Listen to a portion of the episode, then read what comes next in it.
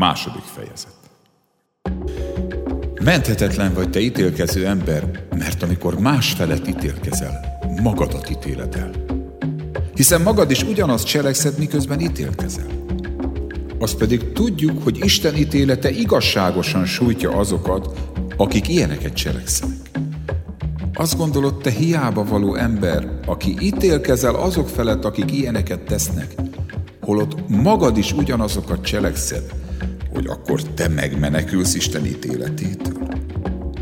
Vagy megveted jóságának, elnézésének és türelmének gazdagságát, és nem veszed tudomásul, hogy téged Isten jósága kellene, hogy megtérésre ösztönözze. Te azonban kemény szívvel, és megtérés nélkül gyűjtesz magadnak haragot a harag napjára. Amikor Isten nyilvánvalóvá teszi, hogy igazságosan ítél, mert mindenkinek cselekedetei szerint fog megfizetni. Azoknak, akik álhatatosan jót cselekedve törekszenek dicsőségre, megbecsülésre és halhatatlanságra, örök életet ad. Azoknak pedig, akik önmaguk körül forognak, akik ellenállnak az igazságnak és a hamisságot követik, haraggal és bosszúállással fizet majd. Gyötrelem és szorongás lesz a része minden embernek, aki a gonosz cselekszi. Zsidónak elsősorban, de a görögnek is. Viszont dicsőség, tisztelet és békesség jut majd osztályrészül mindenkinek, aki a jót cselekszi. Zsidónak elsősorban, de a görögnek is. Mert Isten nem személyválogató. Akik ugyanis a törvény ismerete nélkül védkeztek, a törvény nélkül vesznek el. És akik a törvény ismeretében védkeztek, azok a törvény alapján kapják meg majd az ítéletet. Hiszen nem a törvény hallgatói igazak Isten előtt, hanem a törvény betöltői fognak megigazítani. Mert amikor a pogányok, akik nem ismerik a törvényt, természetes eszük szerint cselekszik azt, ami a törvény követelménye, akkor ezek a törvény nélküliek önmaguknak szabnak törvényt.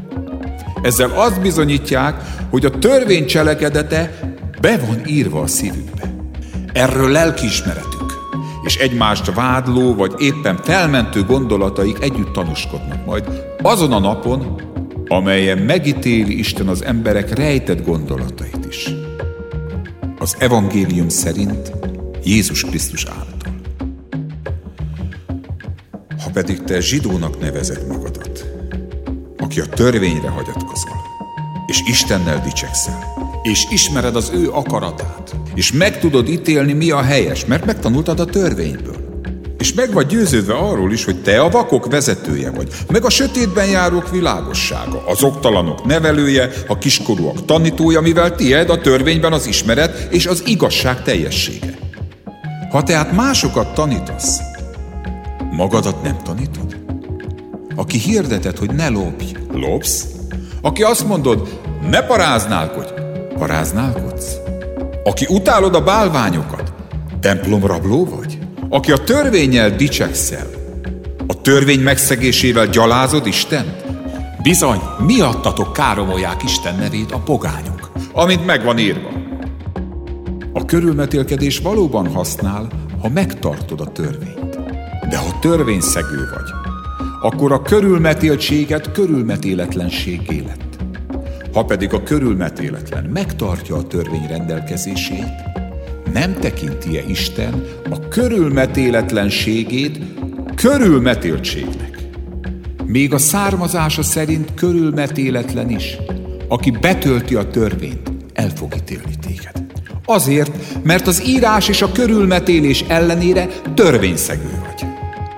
Mert nem az részesül dicséretben, aki külsőleg zsidó, aki testén külsőleg van körülmetélve, hanem az részesül dicséretben mégpedig nem emberektől, hanem Istentől, aki bensejében zsidó.